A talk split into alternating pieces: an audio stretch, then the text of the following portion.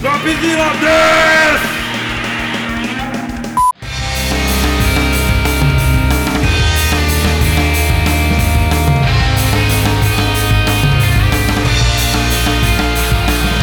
Yo, Tadaima Renindes! Fala aí galera, beleza? Dropzilla começando hoje aqui e falando de, olha só, Japão.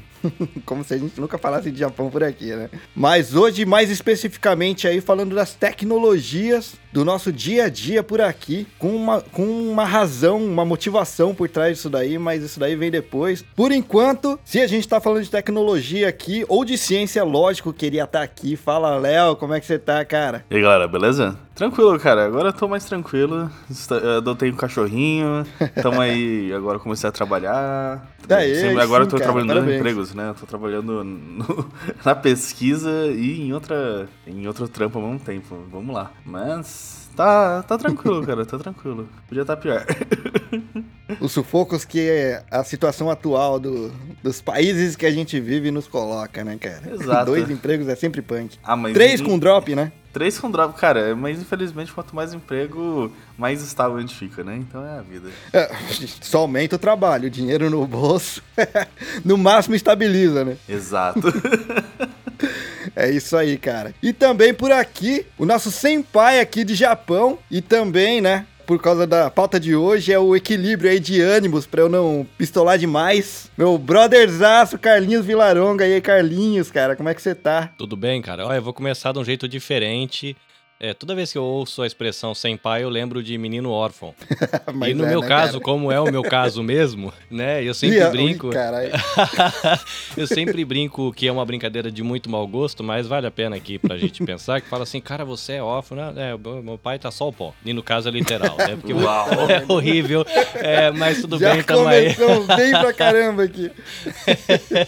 Tamo aí, obrigado por ter me convidado. né? eu fiquei sabendo durante o dia que você está super emocionado com esse tema, então tô aí pra, pra ser o cara do contra, pra fava- ficar a favor do contra. Enfim, vamos ver o que, que vai rolar hoje. As únicas duas vezes na minha vida que alguém virou e, e falou, tipo, ah, não, essa pessoa sem pai, ela tava zoando a pessoa por ter perdido o pai. Então, assim.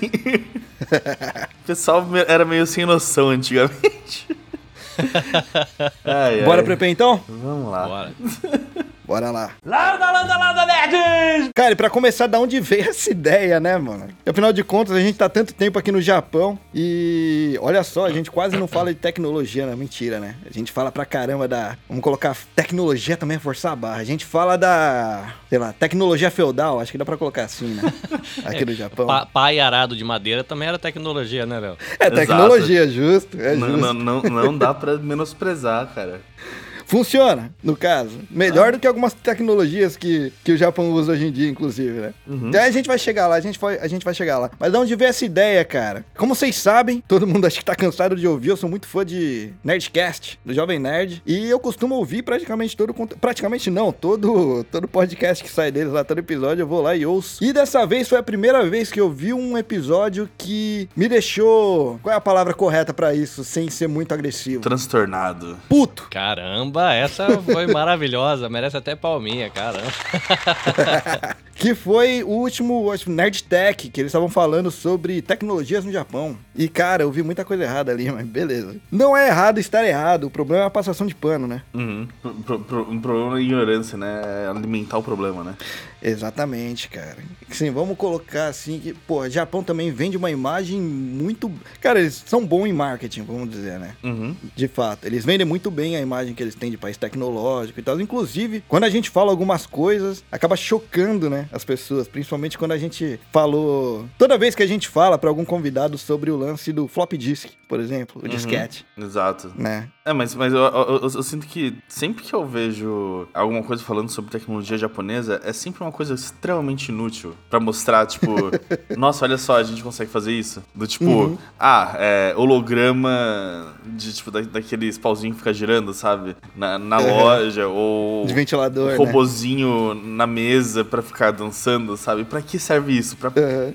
Que nenhuma, né? É, exatamente. Bom, para as partes que deveria ajudar a gente no nosso dia a dia, como por exemplo, diminuir a papela. Cara, Japão, você tá ligado o tanto de papel que usa nesse país aqui, né, cara? Afinal de contas, isso já virou até. Já deixou de ser frase de efeito, porque todo mundo já aceitou isso daí. Japão usa fax até hoje. Uhum.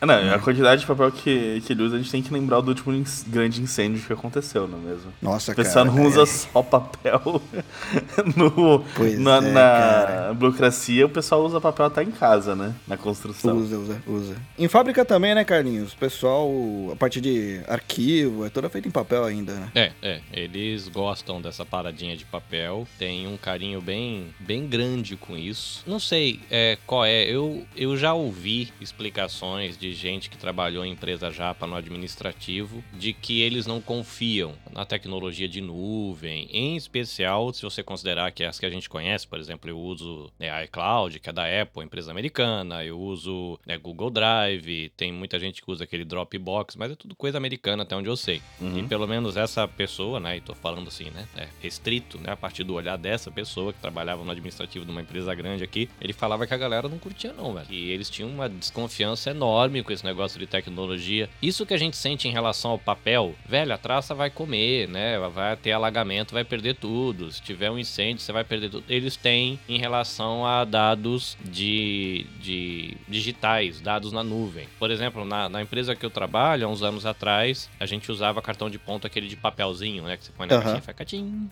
Há uns anos atrás. Vai melhorar, não é há pouco tempo. Isso A gente parou de usar isso talvez há uns 5 anos atrás no máximo. Uau. E aí a gente recebeu um cartão, então a gente faz o- a leitura do cartão lá e registra o ponto. Então antes era assim, a gente tinha um esse cartão de papel, você batia o ponto. No final do mês vinha uma guia pra você assinar, né? Falar, olha, eu concordo com o que tá registrado aqui e assinava. Então era o, o cartão e um papel. Ainda tinha o papel. É. É, não, mas tinha esse papel pra você assinar, pra você poder receber, pra que você não recebesse de maneira meio que, tipo, na cega, né? Tipo, ah, eu bati o cartão, mas vou lá saber o que jogaram na folha de pagamento, né? Então até aí você entende. Aí mudou pro digital. Então é um car- Uhum. era um cartão eletrônico, um, um cartão de crédito. Aí você passava lá no relógio de ponto, só encostava, né? Fazia pip, beleza. Aí o que começou a acontecer? Você tinha que fazer essa leitura, aí na sua sessão você preenchia um papel dizendo que hora você chegou e você saiu. que era uma guia. Faz trabalho duas vezes. Era tipo um É. recibinho. Era um negócio pequenininho, parecendo o tamanho de uma folha de tal, era um cheque. Você preenchia, olha, fulano de tal, número de registro tal, cheguei tal hora e fui embora tal hora. O chefe pegava esse recibinho e lançava numa planilha. Aham. Aí ele pegava essa planilha, levava pro escritório, aí o escritório confere, confere com o que tá lá na, na- no, no negócio lá da internet, lá do banco de dados, que gera o cartão. Aí eles imprimem uma folha, mandam pra gente pra conferir o do chefe. Ou seja, quando não tinha essa parte do chefe, era o cartão e uma folha. Agora que o sistema ficou digital, é o cartão e três folhas. Porque eles não confiam que o digital vai entregar o resultado, então precisa da checagem sua, do chefe e do, do escritório impresso. É, é assim. Quando a Cara, tecnologia essa, essa chega, parte de. é esse tipo de essa rolê. parte de assim. desconfiança de tecnologia aqui no Japão. Cara, eu vi acontecendo isso daí com o Excel. Eu tava falando até do lance do, do Excel aí, que ele coloca numa planilha depois. Uhum. Quando, quando passou a fazer. Puta, até parece que eu tô falando de 20, 30 anos atrás, mas quando passou a fazer a parte de, do financeiro em Excel, nossa, o cara fazia no papel. O cara fazia no Excel e depois ele fazia tudo no papel depois, só pra bater um com o outro. Assim, tipo, é- a eficiência ela vai lá pro alto, É. tá ligado? É, então, mas. É, eu- Eles têm essa, essa- esse detalhezinho, vamos colocar assim, né? Aham, mas eu, eu vejo que na verdade a gente tá tendo muito problema agora em relação a isso, até no ocidente, nas indústrias estão tentando utilizar a inteligência artificial, sabe? Porque eu acho que a abordagem de nova te- novas tecnologias tem essa questão, assim, de tipo, você tem a nova tecnologia que ela, que ela pode errar, só que ela pode te, é, te dar um, um ganho, né, de tempo enorme.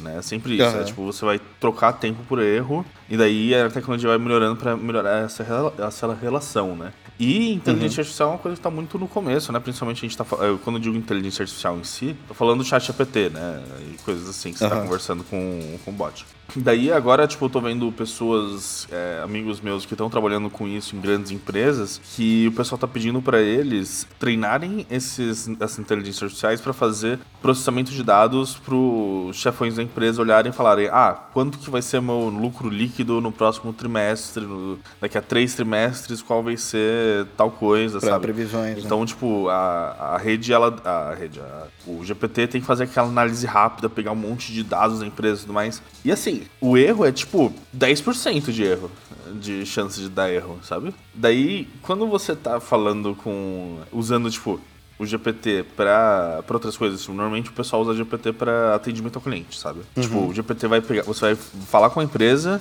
ele vai conversar com você e ele vai te redirecionar pra uma área de atendimento ao cliente que lida com. tem que lidar com o seu problema, sabe? Tipo, ele redireciona pro setor certo. Isso Aham. aí, 10% de erro nisso, tranquilo, porque, mano, se der errado, você.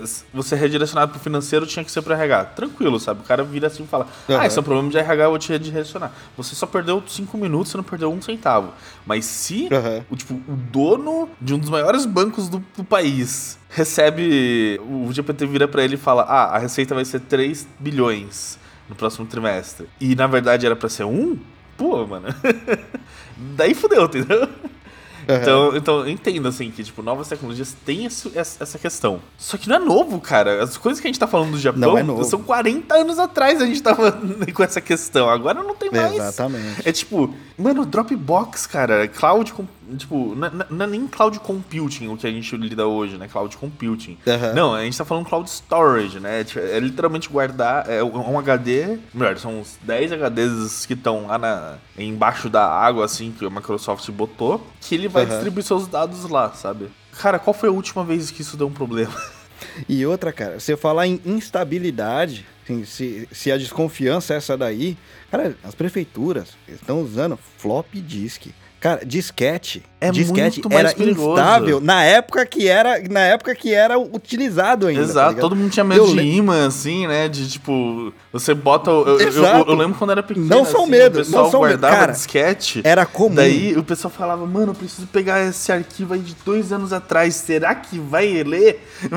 Exato, tem isso daí. E outra, cara, você colocava o disquete, você ia instalar um Windows, por exemplo, que tinha 30 40 disquetes, disquete, tá é.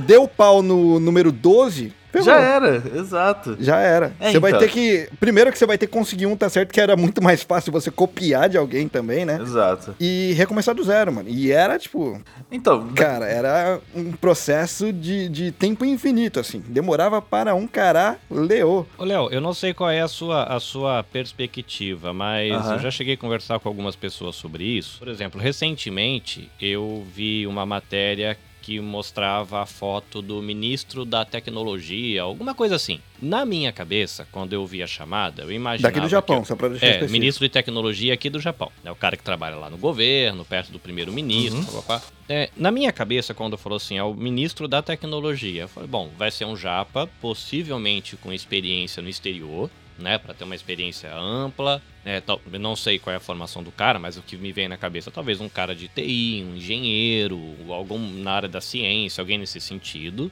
Uhum. E eu chutei que eu ia ver um cara de geração jovem, assim, um maluco de uns 45 para 50 anos, talvez aí um cara com pós-doutorado tal, sem querer ofender e com todo respeito a pessoas de terceira idade. A imagem que eu vi me pareceu alguém na faixa de 70 a 85 anos. Com todo respeito com o potencial e a sabedoria dessas pessoas, mas eu acho que quando você está falando de atualização de tecnologia e você tem o líder mais alto dessa categoria, uma pessoa de 80, 85 anos, que considerando características da cultura japonesa que tem por normativo manter a tradição, o segurar Aham. as mudanças, Uhum. frear o diferente, Esse é, um, esse é uma informação importante. é, se o você. É porque é, é, não é uma questão assim de. Porque a gente pode ir pelo lado preconceituoso, falar assim, não, cara, japonês é burro, né? o- Por esse lado, que é o que o Uhum. brasileiro expressa. Mas quando você olha só pelo lado cultural, você vê assim, é, é uma tendência cultural deles frear a mudança. A gente Sim. brasileiro é aquele que eles falam de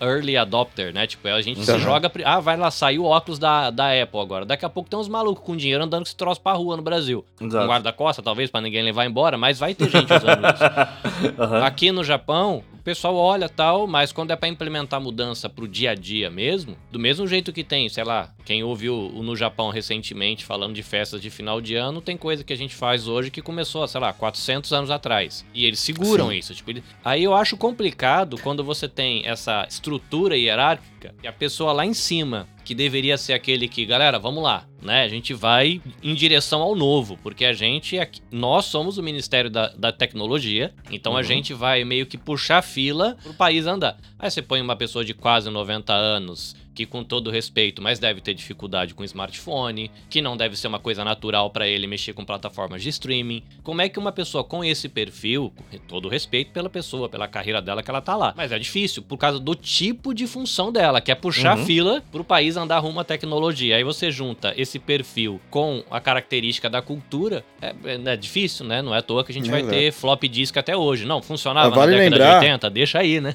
Uhum. Vale lembrar que esse lance de flop disk ele é piada dentro do Japão também. O que não fazia, o que fazia não acabar essas coisas era exatamente isso. É, é tipo, a prefeitura freava, né? Mas entre as pessoas, a, a população, isso daí já era piada. Uhum. Tá ligado? É, porque eu não ah, sei. Justíssimo, justíssimo. É, no Brasil, Léo, você que tá no Brasil, é, hoje políticos, tem muita gente de uma geração nova na política, não tem? Uma garotada? Tem, 20 tem. e poucos, 30 e poucos. Tem muita gente nova. No Japão, o que eu sinto, assim, tem. Você acha um governador de 40 aqui a colar, um prefeito de 40 que são considerados moleques na política. Uhum. E mesmo assim é porque veio de família de. É, é, é, fam... é mas é sem um família. Meio... Isso, isso, isso é. é mas, mas assim, ainda você pega assim, vai ter uma cabeça diferente. Porque sim, Só que aqui, é, assim, ou pelo menos um pouco diferente de uma geração passada. Uhum. Mas aqui é muito forte a questão de você ter o ancião como liderança. Então, Sim. o ministro lá da, da, da, tecnologia, o cara tem 80 anos, faz de conta, nos 70, 80, mas o, o prefeito vai ter isso e o responsável pelo setor lá também vai ter uns 65, 70, né? Porque os anciãos são os que ficam com os cargos de chefia. Uhum. Aí você, né, quando vai pensar numa implementação de tecnologia, como é que você vai explicar para uma pessoa que, quando ele nasceu, não tinha, sei lá, nem TV colorida, de que existe a necessidade de você ir pro chat GPT? Você tem que tentar explicar o que é. Exato. É, fica complicado, né? É difícil você. Porque é uma questão de, até de choque geracional também, né? É que tem Mas, assim, lance, na nossa realidade aqui é muito doido. É que tem o um lance também, é que assim, a gente não tá falando nem de modernização de, de coisa de última geração, assim. A gente tá falando de implementar pelo menos o funcional do resto do mundo, é, sabe? É. Exato. Até ontem, até ontem, até ontem, cara, no Japão era impossível você sair sem dinheiro na carteira e conseguir comprar alguma coisa. Até ontem. Uhum. Você tinha Mas que ter dinheiro, ontem, papel na tua, mais na tua carteira, tá ligado? Mais ou menos, né? Porque umas dica, uma dica que fica para quem vai fazer turismo no Japão, não venha sem dinheiro. Uhum, porque tem exato. muita loja que não aceita dinheiro eletrônico, né? Como eles chamam, Sim. até hoje. Tem restaurante que não aceita. Você vai vir com, ah, tô com o meu Apple Pay aqui dos Estados Unidos. Problema seu. Aqui é, não aceita. Aqui no Japão usa muito o PayPay, tá ligado? Que é uns uhum. negócios que é mais daqui mesmo. Mas tá começando. Aí é que tá. Tá começando a engrenar essas coisas agora, sabe? É, e tem Mas muitos, é coisa muito né? recente, né? Mas cara. sei lá, você chega no Combine, você aceita 30 formas de pagamento eletrônico. Você chega no restaurante do tio da esquina, aceita só duas. E muitas vezes não é o que você aceita, né? Então, tem a coisa que é regional, que nem aqui na minha cidade lançaram a forma de pagamento da cidade, para estimular ah. o consumo interno, você junta ponto e é uma coisa de fidelização com a marca uhum. da cidade. Só que assim, só funciona aqui. Não adianta você vir com Apple Pay. Se a loja é uma lojinha daquela tiazinha que aderiu ao a esse coletivo e só vai não ter tem isso. maquininha de cartão de débito, tá ligado? É, não tem. É, é tem lugar tem, que não tem. É. Você, tem que, você vai no Lamen, é dinheiro, entendeu? Assim. É dinheiro. Tem já cartão. Tem, tá bem melhor, mas tem que, tem que sair com a grana, porque senão não rola. Uhum. Mas isso eu acho que é o que você falou, assim, de perfil de consumidor, né? Que aí é, é late adopter, não é early adopter, né? Isso aí... É, é bem late. É, então, é bem, bem late, né, adopter. Mas é. a questão é que quando você vai fazer uma transição de tecnologia, né, você tem o que a gente chama de uma mudança cultural, né? Para as uhum. pessoas, tipo, realmente é, admitirem que tem que mudar para uma nova tecnologia, compreenderem o valor dela, quererem fazer isso, terem recursos para isso e fazerem, né? Uhum. Tipo, é todo um processo isso. E normalmente o que acontece é uma pressão mercadológica para isso, né? Tipo, ah, o consumidor vira e fala, cara, eu não vou mais andar andar com dinheiro na rua. Porque para mim não faz sentido. Daí o, o fornecedor do, do, serviço virar e falar: pô, eu tô tendo menos é, gente vindo aqui no meu serviço do que numa concorrente que aceita. Precisa desse, desse processo. Só que se o consumidor já vira e fala: ah, mano, Tem cartão de crédito, né? Eles aceitam, mas, mano, lugar nenhum aceita cartão de crédito. Vamos, vamos usar dinheiro. E não existe uma necessidade real pro consumidor mudar de dinheiro pra cartão de crédito? Realmente, cara, vai demorar. Aqui no Brasil foi rápido. É, por não é nem o crédito, o débito em si mesmo não usava. É pela segurança, inclusive. É, pela segurança, inclusive. ex- ex- Exato, tipo, Tem- aqui, é. aqui no Brasil você, você tem 100 reais na sua carteira, no final do mês você não vai ter aqueles 100 reais na sua carteira. Gastando você ou não, entendeu? É, tipo, Aqueles 100 reais vão ser tirados de você de alguma forma.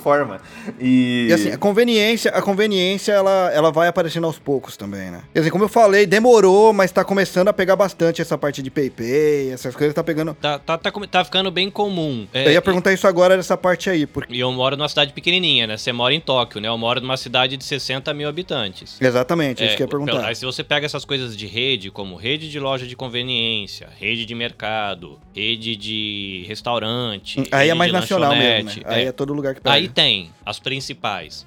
Só que aí quando você vai para as lojinhas mais pequenas, né, para as lojinhas de família, para essas lojinhas, aí muda um pouco o rolê, né? Aí você tem aceita, sei lá, em vez de aceitar 30 formas de pagamento digital, vai aceitar 4, vai aceitar 8, vai aceitar duas. E eu não sei, né? Se você pensar de que, por exemplo, na- na empresa que eu trabalho, a pessoa ela não ocupa um cargo de liderança por uma questão de mérito é, na formação. Por exemplo, no Brasil, a gente, cara, ó, faz uma facu, faz uma especialização, né? Faz um curso técnico, que isso vai te dar uma porta para você virar um líder, virar um chefe, subir de cargo. Aqui, é, pelo menos na cultura da empresa que eu tô, o que faz você subir de cargo é tempo de casa. Uhum. É, tem bastante Aí, isso. aí com, com todo respeito no, com o que eu vou falar, mas eu moro numa cidade interior de 60 mil habitantes, onde o foco aqui é indústria e plantação. Por exemplo, na empresa que a minha esposa trabalha, tem pessoas que todo ano saem da empresa por três meses porque a família tá fazendo colheita mexerica. Uau. Entendeu? Então, assim, é, aqui tem plantação de batata, repolho, Até essa parte é nabo. bem manual aqui, né? É, tudo manual. Então o pessoal. É, e é familiar. Então quando chega a época da colheita, a galera sai da empresa, já tem um acordo, né? A pessoa vai cuidar do, do ramo da família e volta. Aí vai outra pessoa que tá colhendo batata, sai e fica nessa. Mas, imagina uma pessoa assim, que é de uma família que trabalha com plantação. Aí ele entra numa indústria.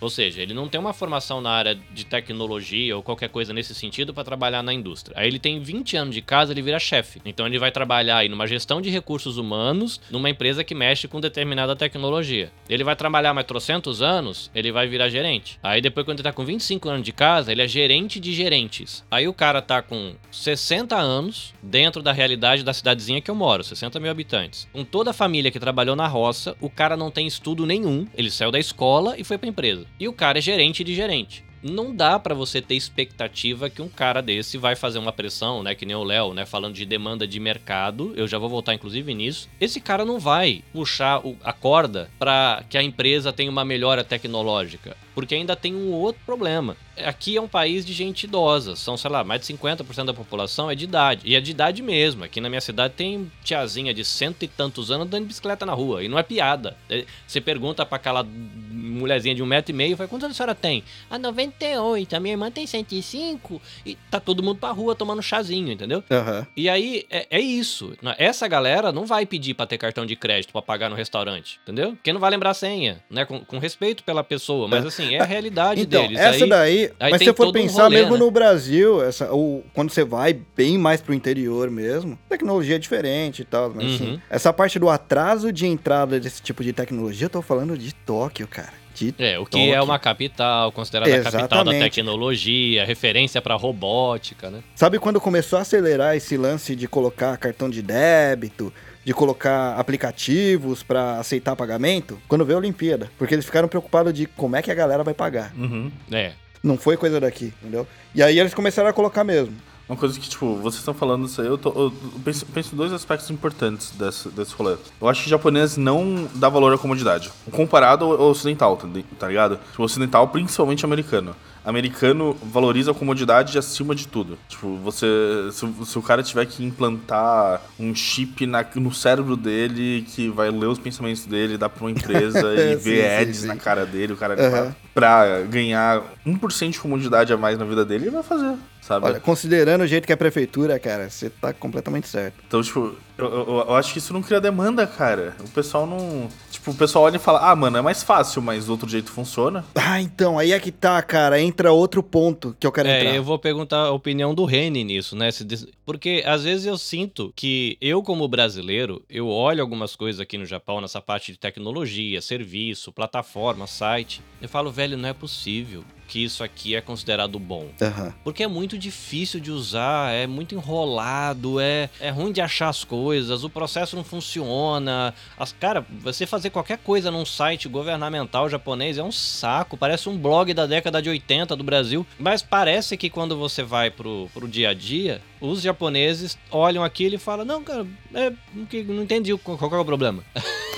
Então, aí é que tá. Eu discordo desse ponto aí. A gente até tava conversando disso mais cedo, Uhum. inclusive, né? Então eu vou inteirar você aí da parte inteira da conversa. O problema não é a interface. Não é o, o, o jeito que a pessoa vai estar lidando com a máquina ali Uhum. na hora. O problema tá no back-end, inclusive. Por exemplo, vou dar um exemplo. Aqui no Japão, você tem que atualizar o seu documento. E aí você tem que atualizar também no sistema dos bancos, normal. Você tem que mostrar que você está legalizado dentro do país e tudo mais. Com levando tudo isso em consideração, o que, que você imaginaria? Ah, se eu vou atualizar a minha documentação no banco dos Correios, eu vou até o banco dos Correios e faço lá. Provavelmente vai ter algo para eu preencher e acabou, certo? Certo? É manual. Você vai até lá, é, eles falam, ah, não, vai ter que fazer via site. Uhum. Site, não era, não era um app. Tem- via site. Você entra no site, você precisa baixar um app, mas você tem que começar pelo site. E aí você preenche no site, você pega o app, o app ele vai pegar o que você colocou no site, aí você tem que continuar pelo app e depois você tem que voltar pro site. Só que ele não tá otimizado e essa conversa muitas vezes entre o site e o app não funciona.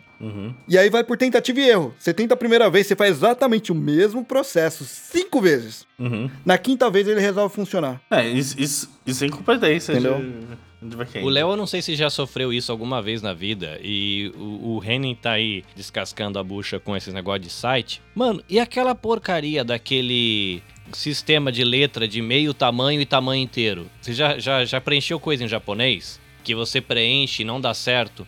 Que, por exemplo, quando a gente tá em Sim, português, ele tem um, um código lá do, do tamanho do caractere. No Japão, ele usa nos sites da prefeitura e de outras plataformas de cartão de crédito mais dois sistemas. Que é um que tem a, letra e o número em japonês, que eles chamam de tamanho inteiro, que ele é mais largo que esses números que a gente usa. E o outro que é de tamanho compacto, que é um pouco mais estreito. Cara, às vezes você preenche tudo aquela porcaria, quando você chega no final não aceita, porque você tinha que ter preenchido ou no pequeno ou no grande.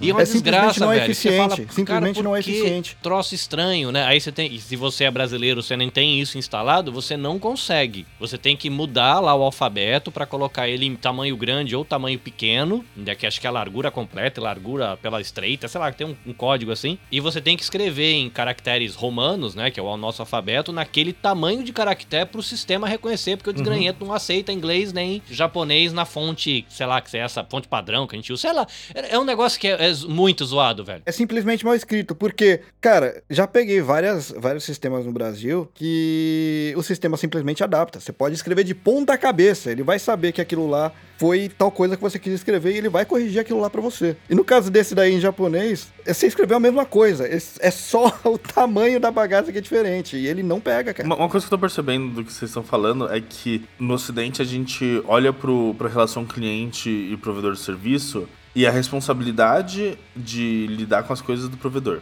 E pelo visto, no Japão, eles colocam uma certa responsabilidade no cliente, né? Porque o que a gente pensa quando a gente vai fazer um sistema de input de dados desse é que o cliente vai expressar os dados de alguma forma. E a gente imagina que tem uma gama de possibilidades que ele vai fazer. Então, pô, é, se ele tem caractere meio tamanho ou tamanho inteiro, só que um em tamanho inteiro representa um em meio tamanho. O que, que a gente faz? O cliente, a gente imagina que ele vai fazer de alguma das duas formas e a gente tem que fazer uma conversão pro formato que a gente vai usar no nosso servidor, entendeu? Então, é nossa responsabilidade como provedor de serviço nos adaptar, nos adaptar ao cliente, não o cliente se adaptar ao provedor. Então, eu acho que quando o cara tem um site da prefeitura que funciona pro provedor, tipo, o cara terminou de fazer o site e ele sabe que ele consegue mexer o site, o cliente que se vire pra aprender, entendeu? É bem preguiçoso, né, cara? Inclusive, ah, isso daí, na verdade, eles estão tentando começar a melhorar isso agora, né? Tanto é que você tem empresas como a Rakuten, por exemplo, que é uma empresa bem grande aqui do Japão, que de alguns poucos anos pra cá eles começaram a implementar a equipe de UX e UI,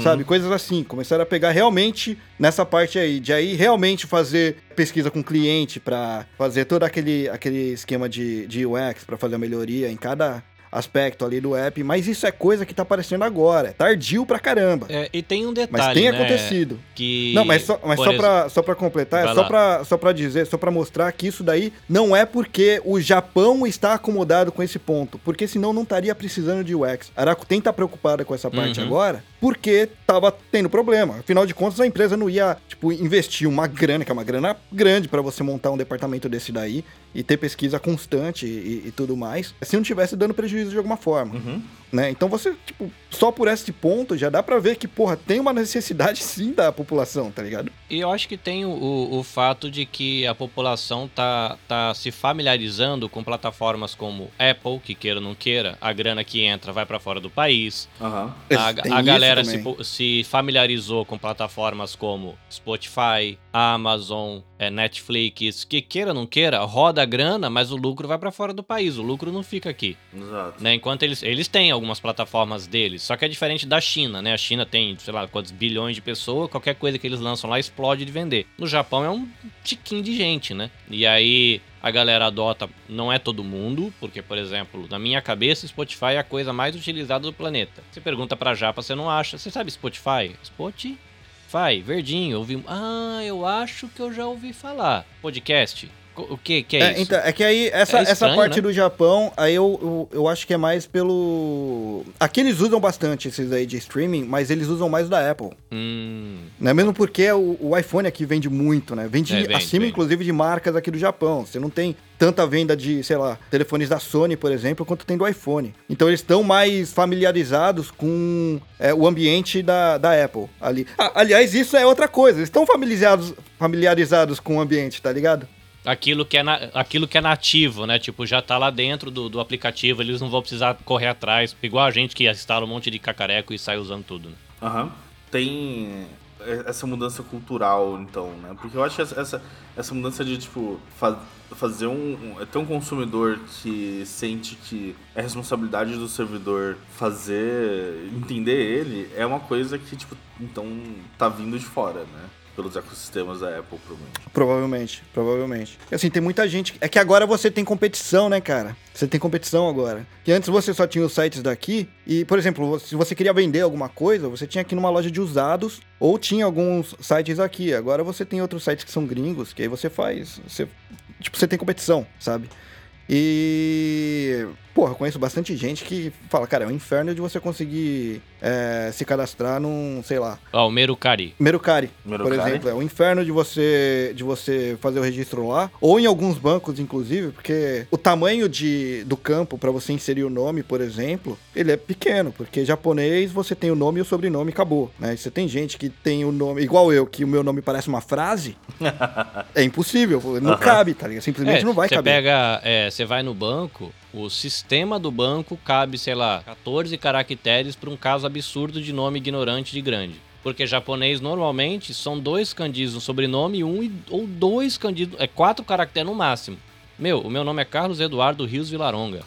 A maioria não cabe. Aí eles fazem uma gambiarra, aí deixa algum nome pela metade, aí vem o documento oficial, aí você vai com o papel fazer alguma coisa, não bate. Porque, não, mas eu tô procurando o rapaz que chama Carlos Edu. Aham. Não, fia, É, se tem eu. uma vírgula fora, cara, se tem uma não, vírgula mas diferente, o seu nome é aceitam. Eduardo, eu quero saber o Edu. Eu falei, não, é que não cabe. Não, mas se não cabe, então você vai ter que ir lá no banco, pedir um papel que conste o seu nome inteiro, escrito à mão, assinado pelo gerente, e você volta. É nesse esquema, assim. É, e considerando que é um país que já tá desde 89 recebendo estrangeiro, que para pra pensar, 89, né? Uhum. é, lidando cada vez com um volume maior de estrangeiro, cada vez mais comum esse problema com e os caras não atualizaram as plataformas ainda. Você chega para fazer o cadastro, não cabe, não cabe no banco, não cabe na empresa de cartão de crédito, não cabe em formulário de hospital e ainda quando eles não fazem uma outra zona.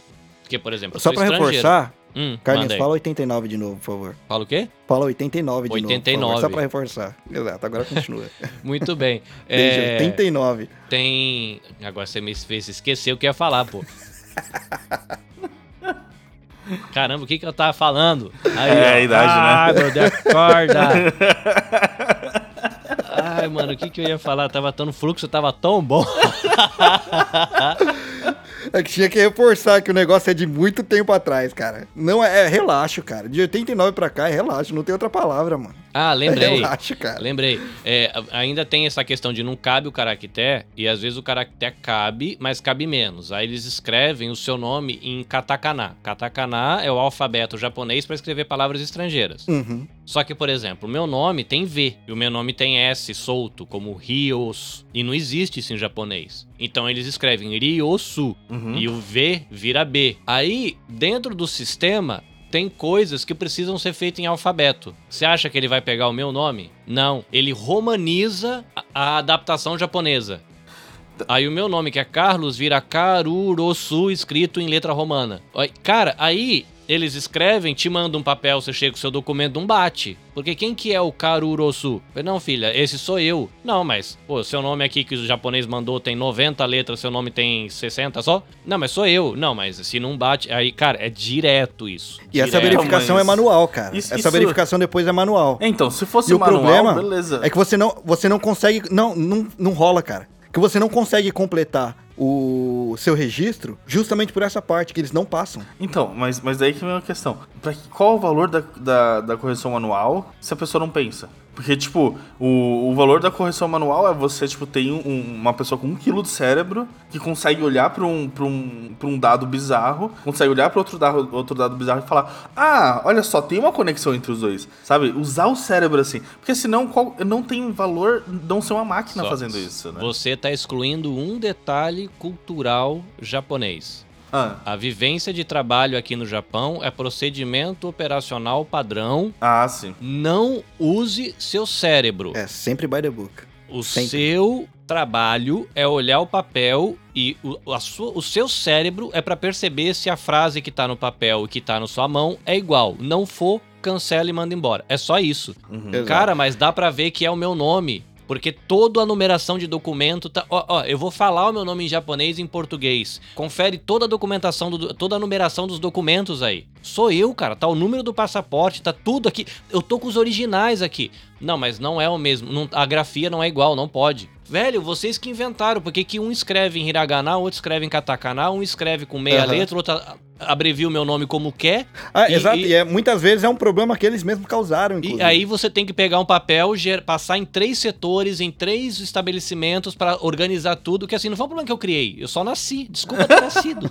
Então, eu, eu- eu- eu- eu trago duas indagações. Uma é. Eu sinto que muito disso é xenofobia. Porque é, é um país que leva como padrão o japonês, o japonês tradicional idealizado, que é o cara que tem uma família japonesa, com nome japonês, com etc e tal, e não aceita o fato de que a gente vive num mundo globalizado e tem outras pessoas de outras culturas fora, então ele não consegue abraçar essas pessoas nos seus sistemas. Isso é racismo estruturado, né? Isso é racismo estrutural. E outra parte é, mesmo com racismo, sem racismo estrutural, essa parte específica da cultura japonesa de tipo, cara, eu quero um cheeseburger sem queijo e o cara tem uma tela azul. Por quê, sabe? Por que isso acontece? De onde isso vem? Qual que, qual que é a função social da pessoa não ser não ter agência? O Reni pode dar a perspectiva dele, mas a minha perspectiva é o seguinte: lembra aquela coisa que a gente falou que a liderança tem mais idade? E além disso, é uma sociedade verticalizada. Não é assim. A gente no Brasil é assim, velho, você é chefe, mas quando você morrer, você vai pro mesmo buraco que eu, do lado só no máximo. Vamos botar uma florzinha, mas a gente é tudo farinha do mesmo saco no final. Então não Uhum. vem cantar de galo pra mim, não, que do cocô que eu fui feito, você é feito igual. Exato. Entendeu? É. É, aqui não. É, você não é um ser. Não tem casta na, na- no papel, mas na prática tem. Se eu tô acima de você, eu tô acima de você até morrer. Se eu sou o seu senpai, Uhum. daqui 50 anos a gente vai se encontrar Isso na é rua. coisa de meses, de, se você tem meses de diferença, dias de diferença de Não, idade. senpai não é senpai. E você vai encontrar a pessoa na, na empresa, sei lá, 50 anos, você vai no, no- na formatura do seu neto, encontra o cara, você vai chamar ele de senpai. Porque fica, esse negócio é cultural. Você é você, eu sou eu, cada um no seu lugar. E aí uma coisa que eles têm, diferente da gente que é brasileiro, que sai pra cima, bate boca, discute, questiona, que é uma coisa que inclusive estressa o japonês, que a gente faz direto. Não, porque tem que, eu tenho que fazer por quê? Uhum. Porque japonês não pergunta por quê. Se o cara de cima mandou, a gente faz e pronto. Eu tô odiando o que eu tô fazendo. Não interessa. Eu vou ligar a minha carapuça de função social de baixar a cabeça para quem manda, eu vou fazer e vou embora.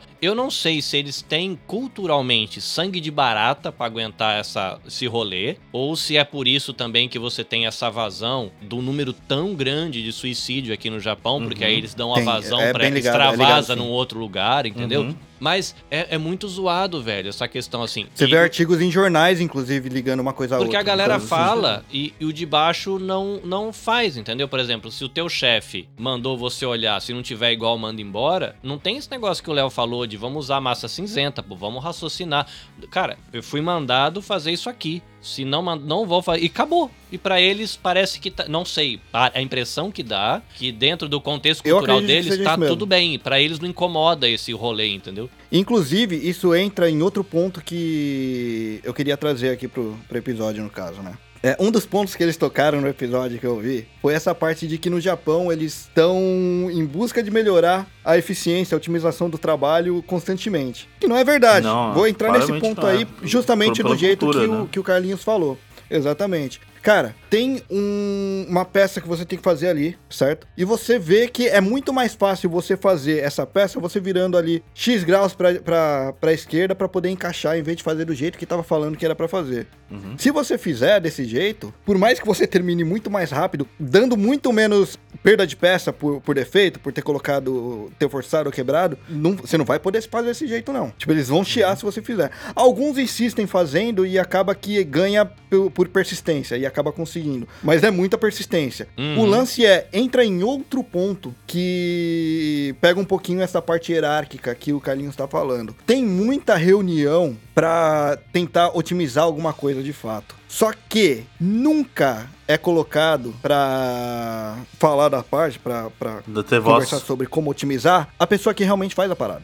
É, então, isso é foda. Eu, eu trabalhei numa empresa de, de linha branca, né? Que faz lavadora de roupa, lavadora de louça, esses negócios assim. E eu lembro que quando eu tava lá, sei lá, vinte e tantos anos atrás, eles estavam. O engenharia de produção tava conversando com a parte da engenharia de produto, porque ia entrar um produto novo na linha. E esse produto novo, ele tinha um sistema lá pra você colocar uma parte que a pessoa ia ter que dobrar a coluna e meio que abaixar, assim, dentro de um. Era um negócio de um metro e pouco, ele tinha que colocar esse negócio no fundo dessa parte. Aí eu lembro, porque eu tava na época, né, trabalhando na equipe de engenharia de qualidade. Não, não era engenheiro, mas na- na- no setor de engenharia da qualidade. E eu lembro que o cara responsável pela engenharia de produção levantou o dedo e falou pra equipe que tava trabalhando. Vocês vão parar toda essa conversa aqui agora, eu quero que vocês desçam lá e vai falar com o funcionário que faz. Aí eu lembro que eu- na época eu fazia estágio num período no setor e trabalhava na linha. Aí eu vi uma muvuca na linha, engenharia de produção, não sei o que, 50 caras, os caras pegaram, os- chamaram o funcionário, tiraram da linha, botaram o chefe pra fazer lá, falaram, ah, isso aqui, isso aqui.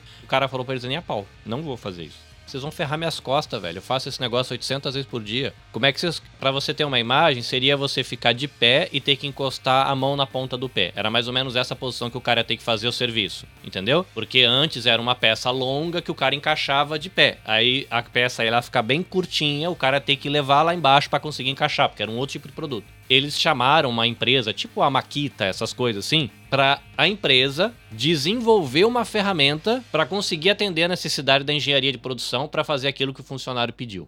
Eu achei o máximo, entendeu? Uhum. Que é você chamar uma empresa de ferramenta e falar, tá vendo aqui? A gente não sabe como resolver. Vocês precisam inventar um negócio pra gente conseguir fazer esse funcionário colocar esse negócio lá sem ferrar a coluna do cara. Que aí depois a gente vai pagar direitos trabalhistas pro cara. Aqui no Japão, não. Aqui você troca o estrangeiro. Não, você roda com ele seis meses, ele vai ferrar a coluna, você troca e põe outro. Pode parecer muito preconceituoso, mas a gente que trabalha aqui no contexto fábrica sabe que é exatamente isso. É exatamente isso, exatamente. Isso estoura a Exatamente coluna. isso. Que se dane. É, a gente não aceita funcionário com mais de 28 anos Aliás, e tem que ser eu fazer uma recém-chegado no Japão. observação, é principalmente em questão de, de comentários desse tipo, de ah, não, é preconceito e tal. Cara, a gente tá descrevendo coisa que a gente vê no dia a dia aqui no Japão. É, não, não estamos falando mal de japonês. Não sei assim, não é um programa pra falar mal de japonês. Estamos descrevendo É O descrevendo cotidiano- literalmente. E se isso dói em você, não é a gente que tá errado nisso. É, é aquele negócio assim, sabe aquela piadinha de, da Sempre Toshiba? Que os nossos japoneses são melhores dos que os outros? Hoje eu brinco que eu não consegui, eu não consegui entender essa propaganda. Eu entendi o que eles queriam dizer, eu falei, cara, mas pô, o Japão, né? Eu era moleque, né? Pô, sempre Toshiba, mas, mas tudo bem. Mas japonês do Brasil, cara, japonês do Japão, que é o japonês do Quando você chega aqui, eu concordo com a Sempre Toshiba. Os brasile... O japonês brasileiro é melhor do que o japonês japonês, por quê? Do meu ponto de vista, do meu ponto de vista cultural, me parece que o japonês do Brasil ele tem muito mais flexibilidade pra se questionar, pra mudar, pra pensar. E a estrutura cultural japonesa não é, é travado, cara. É, é- isso é lindo. Isso poupa ele de vários, eles de vários problemas, mas gera um montão de problemas. Essa questão que o Léo falou, cara, isso aí é praticamente um racismo estrutural. Do meu ponto de vista, é mesmo Uhum. né? Que nem, por exemplo, os Estados Unidos. Os Estados Unidos, desculpa a expressão, tá cagando e andando pro resto do mundo. A gente é um umbigo do mundo. Os chineses, os, chi- os vietnamitas, ou não, os coreanos e os russos são tudo uns malucos que devia ser jogado pra fora do planeta. Se tivesse como passar um ônibus e mandar embora, manda. É, basta ver o caso de Israel agora, né, cara? O japonês me parece que é mais ou menos assim, entendeu? Cara, não, é, tem um resto do mundo aqui, mas a gente é Japão. Vai querer esses estrangeiros de terceiro mundo que fica vindo pra cá dizer pra gente como fazer nossas coisas, entendeu? Eu acho, É. eu acho que até. Acho que tem outro ponto também aí, Carlinhos, no caso. Só pra mostrar que não é realmente só por esse fato de, ah, não, vamos aumentar a parte de lucro e ser muita coisa de ego mesmo, de coisa de, ah, não, é só a chefia que vai decidir as coisas. Você mesmo me contou uma história há pouco Uhum. tempo atrás aí sobre um prejuízo enorme que uma empresa teve simplesmente por ter decidido tirando a decisão da bunda, sem realmente ir lá e ver como a coisa funciona de fato, perguntar pra quem trabalha no setor e tudo é, mais. é né? só para o pessoal entender, assim. Eu trabalhava numa empresa, essa empresa trabalha com logística. E eles precisavam fazer uma doca nesses lugares que você vai fazer a carga e descarga de, de coisa. E aqui no Japão tem um tipo de caminhão que eles chamam de caminhão gaivota. Que imagina aquele caminhão baú, só que em vez de você abrir a porta traseira, ele desmonta a porta inteira e abre como se fosse uma asa, assim. Ele encosta as duas lateral lá em cima e você carrega pela lateral. É tipo DeLorean. É um DeLorean. É, isso, Só que na isso, carreta. isso. Você imagina o, o caminhão, então você vai a, a lateral do baú e em cima, imagina que você tem um, um- um corte exatamente no meio que a parte de cima do baú é uma dobradiça. Então ele vai levantar dois L assim, ele encosta e abre o baú inteirinho. É, pra quem não é velho igual a gente, não sabe do que a gente tá falando, a gente falou do De Volta para o Futuro, o DeLorean é o carro. Dá uma olhada, abre o Google, coloca lá De Volta para o Futuro e dá uma olhada como a porta do carro abre. É exatamente o jeito que essa carreta do- do- de caminhão que o Carlinhos tá falando abre. Exato. Coisa aleatória. Na cidade vizinha aqui tem uma oficina especializada em manutenção de DeLorean.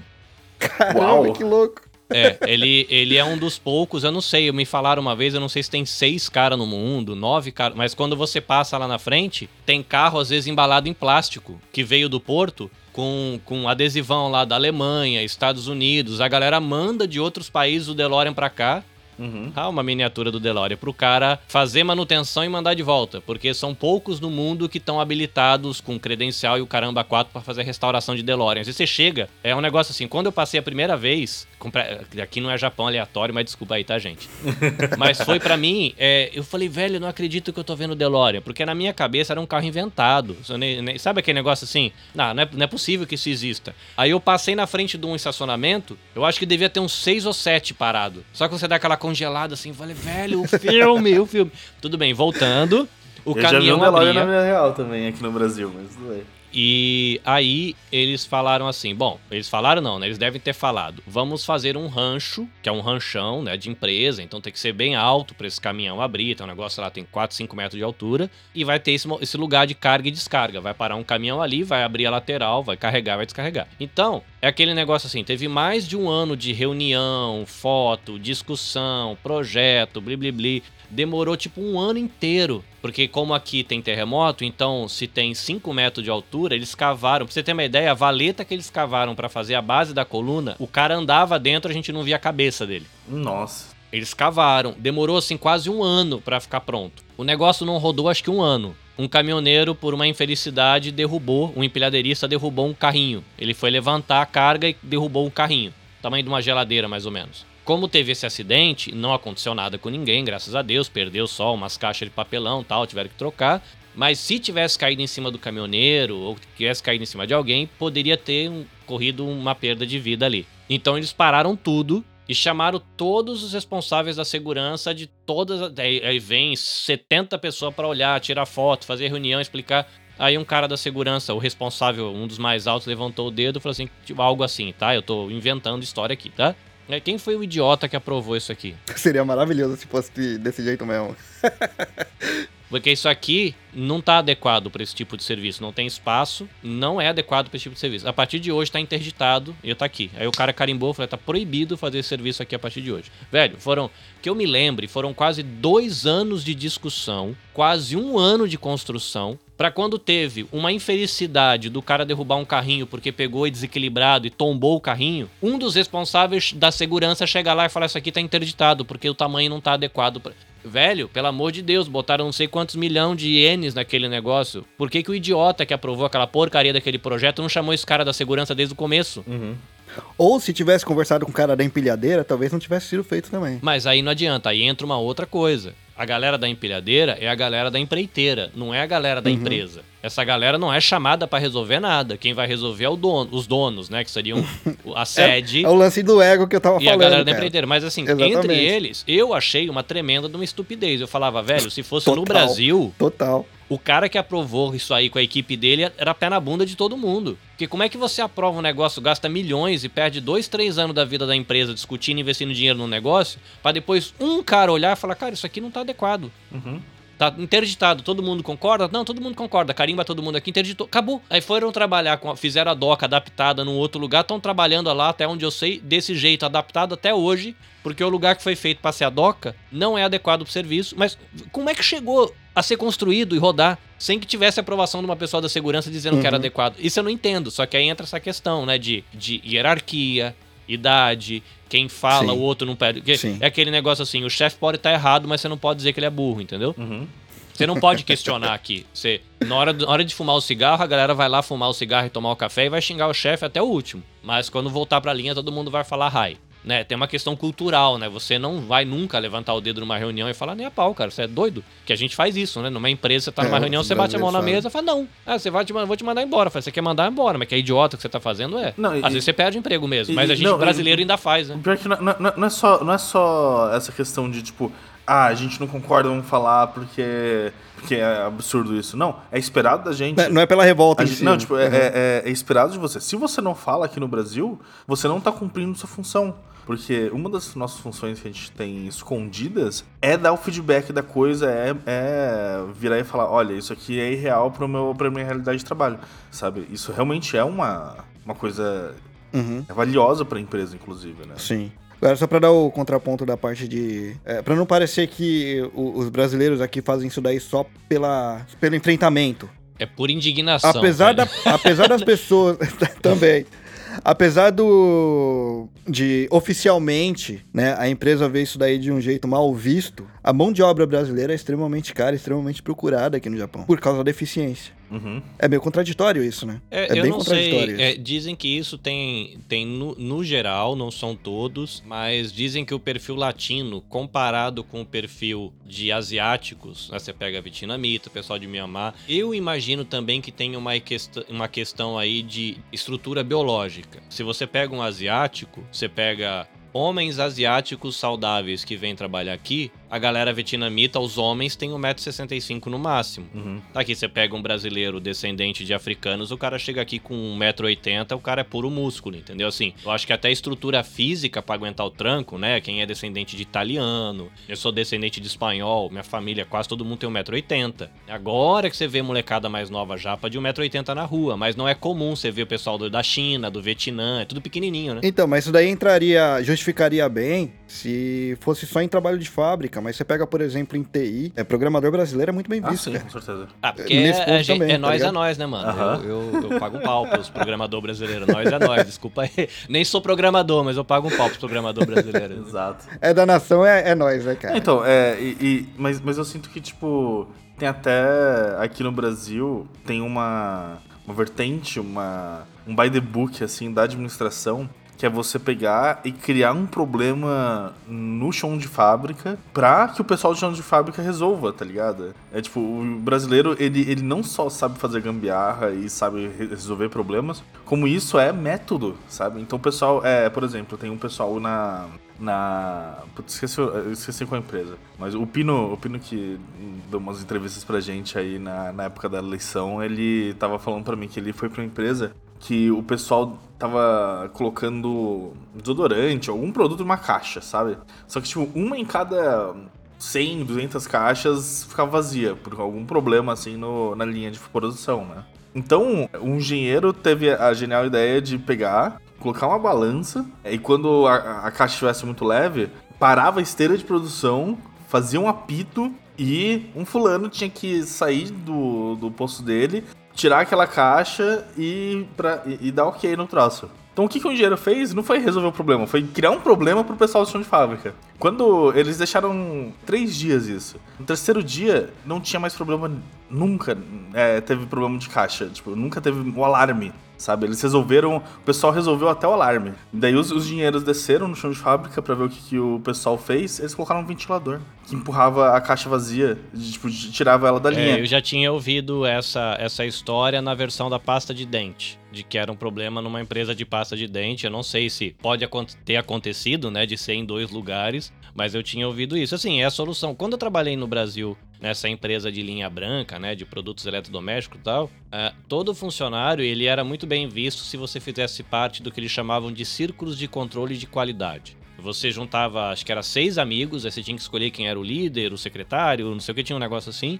E era para você discutir problemas do setor. E, e, você podia discutir, inclusive, questões da engenharia do produto. Falei, cara, no gente, Japão ou no Brasil? No Brasil. Fala, ah, a gente, tem, a gente coloca esse parafuso aqui, só, cara, é muito ruim, porque o parafuso é na horizontal. Olhando aqui, parece dar a impressão, do nosso ponto de vista, da produção, que se vocês mudassem a, a, o projeto para que esse parafuso entrasse a 45 graus, a peça ia ficar presa, a estrutura ia aguentar. O que... Eles chamavam a engenharia, e se os caras fizessem os cálculos que tivessem aprovado, os caras mudavam o projeto, velho. E o, negócio começava a rodar de lado, porque um funcionário que tá lá no chão de fábrica falou, velho, pô, o que, que, custa, né, meu, botar esse negócio com 30 graus de inclinação pra gente parafusar mais fácil? E os caras mudavam. Aqui, não vejo isso acontecer. Eu tenho na empresa que eu trabalho hoje o que eles chamam de programa de melhoria contínua. Só que é um negócio estranho, porque, por exemplo, assim, a, empre a empreiteira, né, que eu faço parte, ela tem uma meta de que ela tem que, faz de conta assim, de todo mundo que trabalha lá, eles têm que entregar 300 tópicos de melhoria no mês.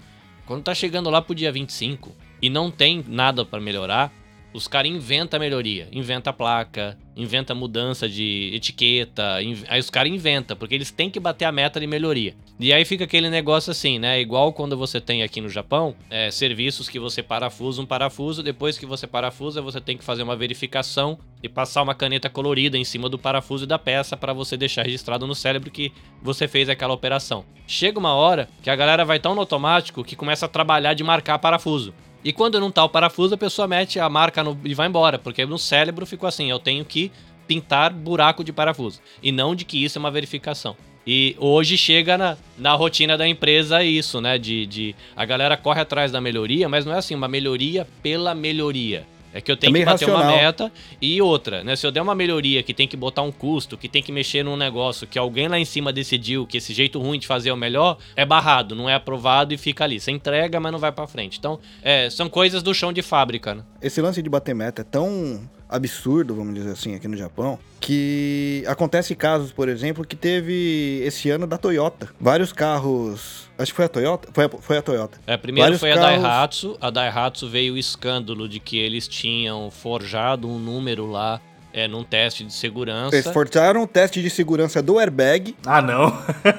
o teste de segurança do airbag, ok. Do airbag, cara. Passaram como aprovado. E aí, logicamente, quando deu merda em um, que aí descobre que o negócio todo foi, foi forjado, aí dá ruim. Mas a gente já. Como a gente sempre fala lá no Japão aleatório, nada que um desculpa não resolva, né? Exato. É, parou a fábrica por uns dois meses, aí descobriu que tinha o mesmo problema na Toyota. Uhum. Aí parou não sei quantas linhas da Toyota, mal rolê isso aqui. Lógico assim, né? Alguém vai pedir desculpa, alguém vai pedir um cargo tal. Mas, assim, passou, né? E considerando toda essa burocracia, toda essa estrutura, toda essa rigidez japonesa, na verdade me surpreende. Fala, cara, num país que é tão rígido com tudo, como é que uma empresa do tamanho de empresas como a Toyota, a Daihatsu, consegue forjar um troço da área de segurança, que é mó... Pô, não é que forjou, sei lá, a tonalidade da pintura, forjou, sei lá, a porcentagem de espelhamento é, de ultravioleta do vidro, que seria uma coisa assim que é ruim, mas, pô, é segurança, né, velho? E como é que uma estrutura tão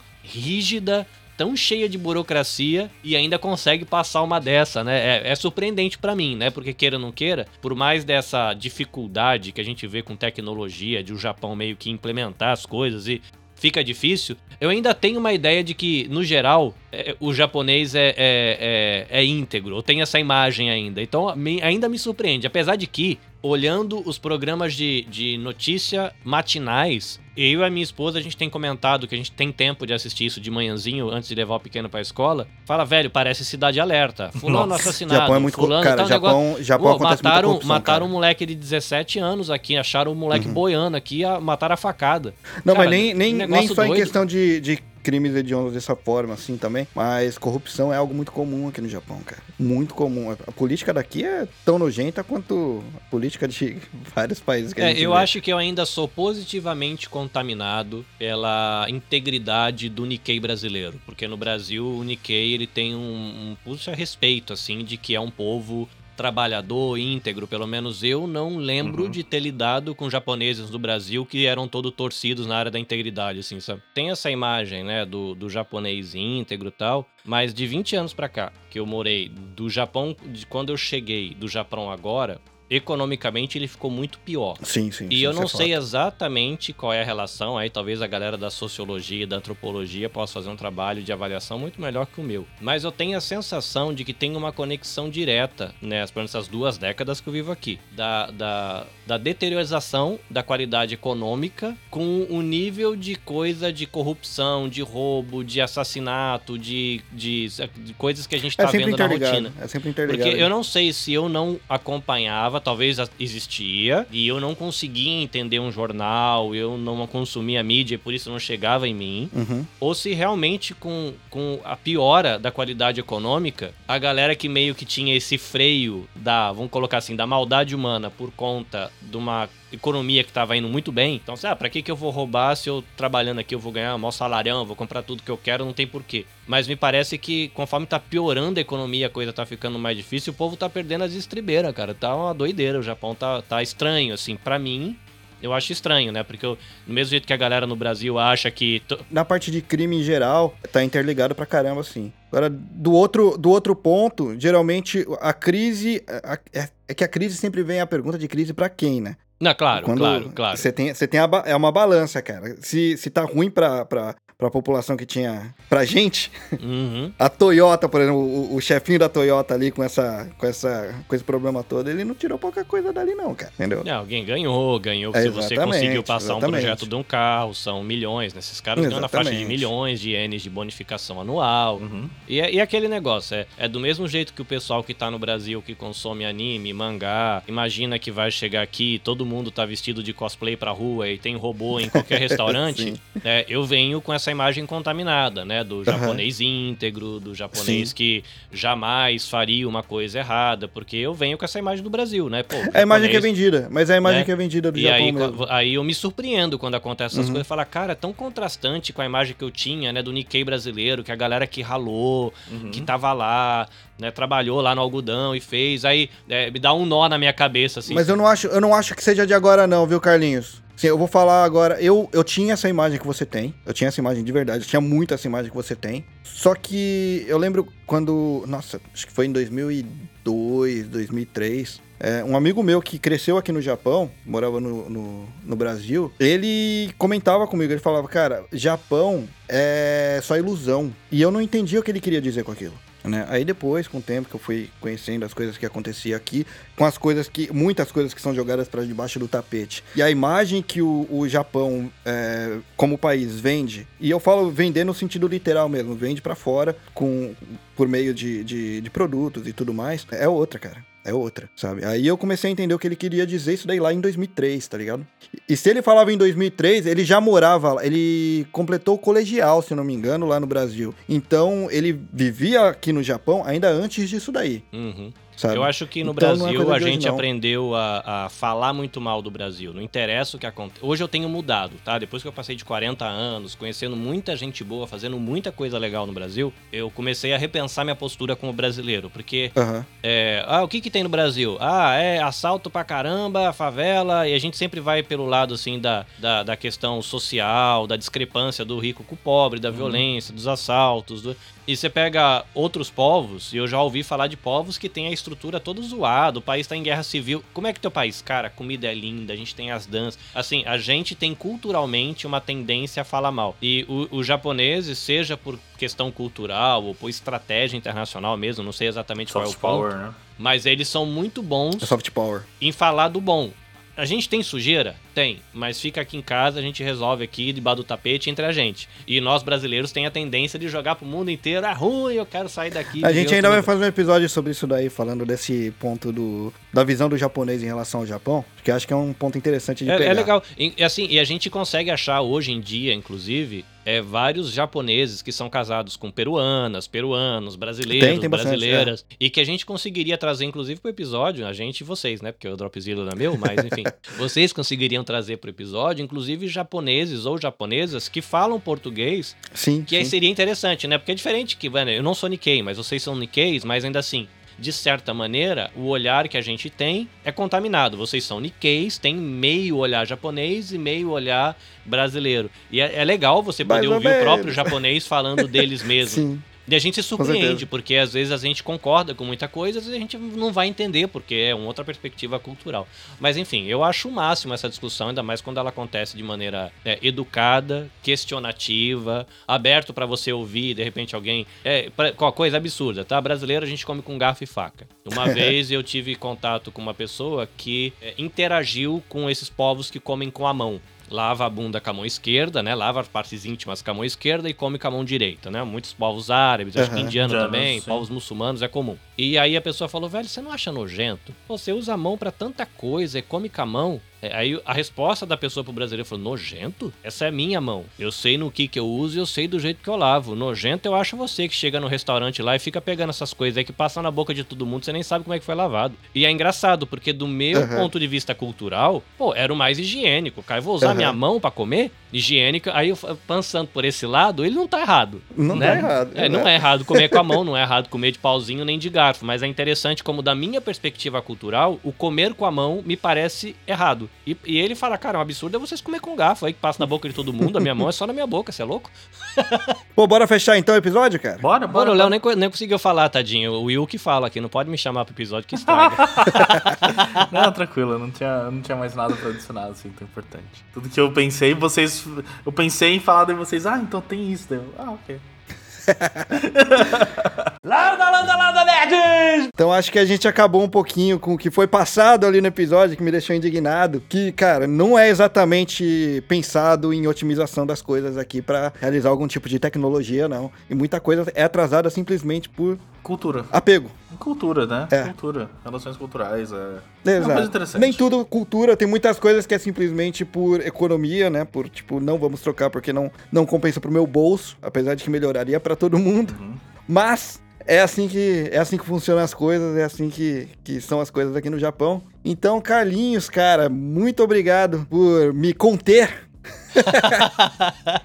não, é legal. Deixa é seu legal. jabá aí, cara. É, e eu, eu agradeço, né? Você sabe que eu sou um cara meio assim, mais reflexivo, questionador. Às vezes eu questiono muita coisa. Eu, eu fico muito feliz de você ainda me dar abertura pra participar, pra me expressar de maneira honesta. Lógico que a gente tem que concordar que quando tem alguma determinada melhoria em determinado serviço, às vezes é super legal, como você pegar um ônibus, pegar o trem, depois comprar o lanche no, numa empresa de fast food, tudo com o mesmo cartão da empresa de trem. É legal essas melhorias, quando você vê funcionando, fala caramba. É, mas assim, é, é legal, aquele tópico realmente pode virar uma referência mundial, mas a gente não pode pegar a parte e entender que isso é o todo e que a nossa experiência como quem vive aqui, né, isso é o todo. Nós não andamos vestidos de Goku na rua. E não tem ninja mais por aqui. Mas Seria é isso, fantástico ter, ver Seria. pessoas vestidas de Goku por todos os lados. Eu ficaria É, pra- muito feliz eu com ainda acho divertido agora o fato, depois que eu fui naquele campeonato mundial de cosplay que tem em Nagoya, agora eu recebo os e-mails de todos os eventos que tem,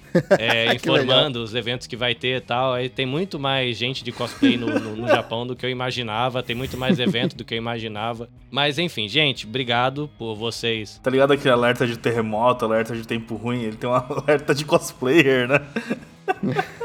Pode Cuidado, alerta, né? banda andando de Goku às 6 horas da manhã. É, eu fui como mídia no, no, no Tokyo Game Show e eu fui como mídia no World Cosplay Summit. Então Aham. você entra na newsletter de eventos que você pode cobrir. E aí, direto, tem as coisas pequenas e tem os mundiais, né? Mas aí tá divertido. Mas enfim, voltando aqui, né? Contendo o meu cérebro que é super acelerado. Obrigado, Dropzilla, pelo carinho e acolhimento de sempre. O Reni é um amigo querido, a gente troca zap quase todo dia. E não é piada, é quase todo dia É mesmo. Aos ouvintes do Dropzilla, obrigado pelo carinho de sempre. Caso vocês tenham curiosidade de ver o que eu ando aprontando nas internets da vida, arroba JP. E só pro Léo ficar feliz comigo. Tô muito feliz que eu dei minha primeira aula, Léo. Montei uma turma para dar introdução a vídeos curtos para pequenos empreendedores. Tô Oh, feliz, tem alunos, nice. turma de espera. Tô bem contente. É um, Parabéns. um negócio que eu era muito inseguro há muitos anos. Muita gente me Léo, pedia pra sucesso demais, cara. Você não faz ideia. para arriscar e tô feliz, eu senti feedback, teve, tiveram empreendedores, artistas, tiveram artesãos da comunidade, foram mais de 30 pessoas, passou uma tarde inteira junto explicando como usa stories, os fundamentos para você fazer um vídeo curto. E aí o pessoal pediu várias outras coisas. Eu tô muito contente, é um momento muito legal, 2024 tá começando muito bem, espero que continue assim, porque 23 foi isso. Mas é isso, gente. Se quiser saber o que tô fazendo e aprontando por aqui, arroba podnipobr de Anatel. Se você quiser saber o que eu tô aprontando e fazendo por aqui, arroba nabecast.jp. E sigam a gente nas nossas redes sociais. A gente tá no Instagram, Facebook, Twitter, Spotify como arroba DropzillaCast. E caso vocês queiram contribuir aí com o nosso projeto, a gente tá no Patreon Padrim também como DropzillaCast. E algo que eu esqueci também de colocar. Não esqueçam que o About está num feed diferente. Exato. O episódio anterior, ele está num feed diferente. Entra lá no Instagram, tem o link no, na descrição, lá na bio. Clicou lá na bio, tem o botão lá pra você ir pro lado que você quiser. Dropzilla e About. Já facilita pra todo mundo também. Exato. Lembra que a- agora com About em outro feed a gente consegue colocar música autoral sem receber cartinha, não é mesmo, Reni? Exatamente. Chega de Porra, cartinha. cara, olha, chega de água batendo na bunda, cara. Chega.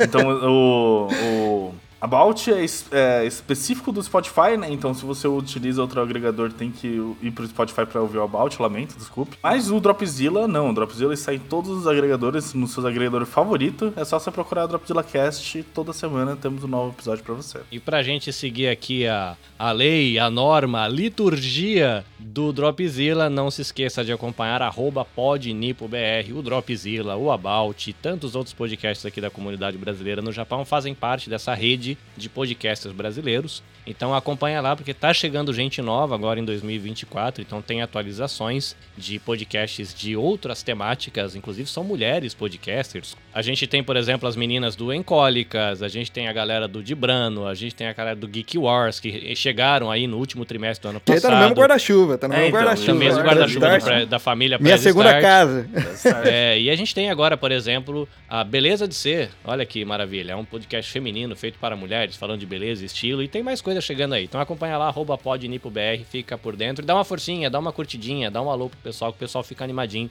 Porque são pequenos produtores independentes, a galera da cena indie de podcasts. é isso, chega de falar. É muito Valeu. mais gostoso falar isso, né, cara? A gente é da cena indie. A cena é isso aí. indie. A gente tá fora do mainstream aí. Exato. Então, galera, espero que vocês tenham curtido aí. Logo menos a gente traz mais notícias aqui pra vocês. Eu sou o Reni de Tóquio Sou lá da NASA.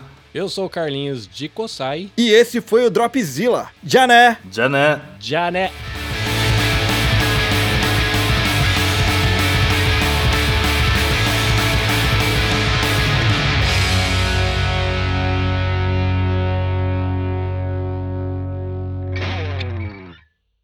Esse episódio foi editado por De Rosa Edições.